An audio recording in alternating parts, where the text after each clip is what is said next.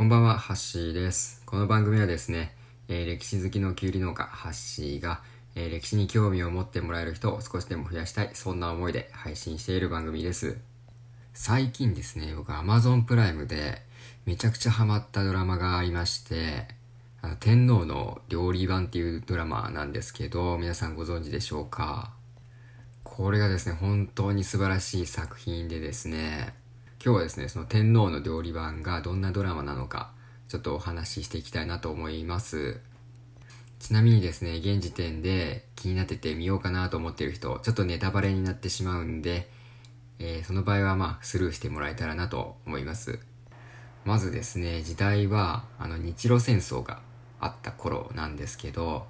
えー、佐藤健さん演じる秋山徳蔵っていう、まあ、実在の人物をモデルにした青年がですね、将来的に天皇の料理番、これは天皇のお食事の献立を考えたり、作ったりする人のことですね。その天皇の料理番を務めるまで成長していくっていうお話なんですね。で、佐藤健さん演じる、この秋山徳蔵っていう人物が、まあ、控えめに言っても、も超ヘタレなんですよ。もう自分の思い通りにならなかったらすぐ切れる。で、仕事がもうとにかく長続きしなくて、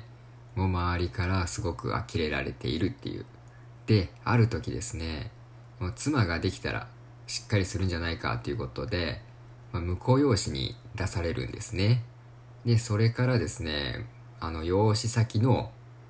家業を真面目に取り組んでいたんですけど、まあ、たまたま出会った料理人の作ったカツレツを食べてですね、その美味しさにものすごく感動しちゃって、まあ、どんどん料理の世界にのめり込んでいっちゃうんですね。で、徳蔵はですね、一度のめり込んだら、もう周りが見えなくなってしまうタイプなので、まあ、なんと奥さんを置いてですね、家を出て東京で料理の修行をしに行っちゃうんですね。これ結構とんでもないエピソードですよね。当然、もう養子先の家族は大激怒。まあ、実家の親も呆れる始末ですね。そんな中、まあ、唯一徳蔵のお兄さんだけは、まあ、彼に対して協力的だったんですね。このお兄さんっていうのは東京の大学で弁護士を目指して法律を学んでたんですけど、まあ、そのお兄さんのつてで、まあ、東京でもトップレベルのお店で修行をすることができるようになったんですね。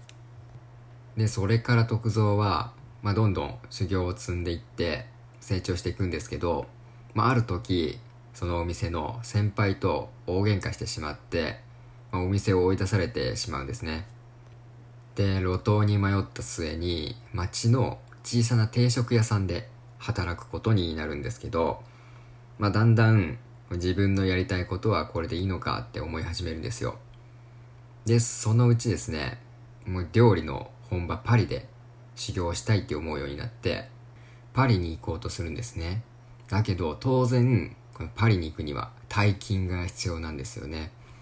そんな大金、その特造にはもちろん用意できるような資金力もないし、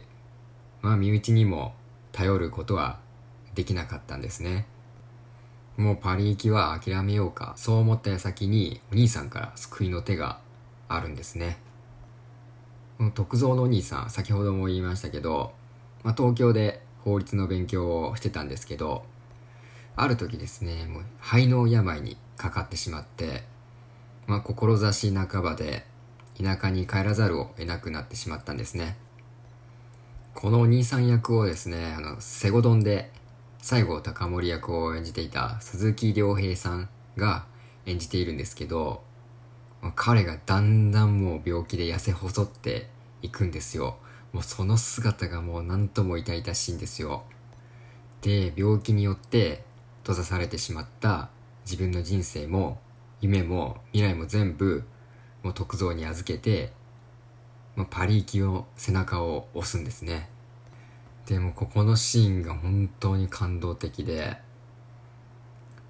徳蔵に手紙を送るんですね。で、その内容が、俺の弟は帝国一のシェフになったと胸を晴らしてほしい。徳蔵パリへ行け。俺の命を抱いて飛んでくれっていうことが書かれてあってでそれと一緒にパリへの渡航費も一緒に送ってくれたんですねでそのおかげで徳蔵はですねお兄さんの思いも乗せてですねパリへ修行に行くことになるんですよでパリに行ってもですね日本人に対する差別的な対応とかをされてですねまあ、そういうのにも屈せずに徳蔵はもう懸命に料理と向き合って、まあ、フランスでもついに料理人として認められるくらいの実力をつけるんですね。でそれがきっかけで日本からある誘いが来るんですよ、まあ、それが天皇の料理番にならないかっていう内容だったんですね。もう最初の頃のヘタレな徳蔵をずっと見てたんでこの瞬間は思わずテンション上がっちゃいましたねで、それからですね、もう第二次世界大戦を経験したり、まあ、天皇の料理番として数々の苦難を乗り越えて、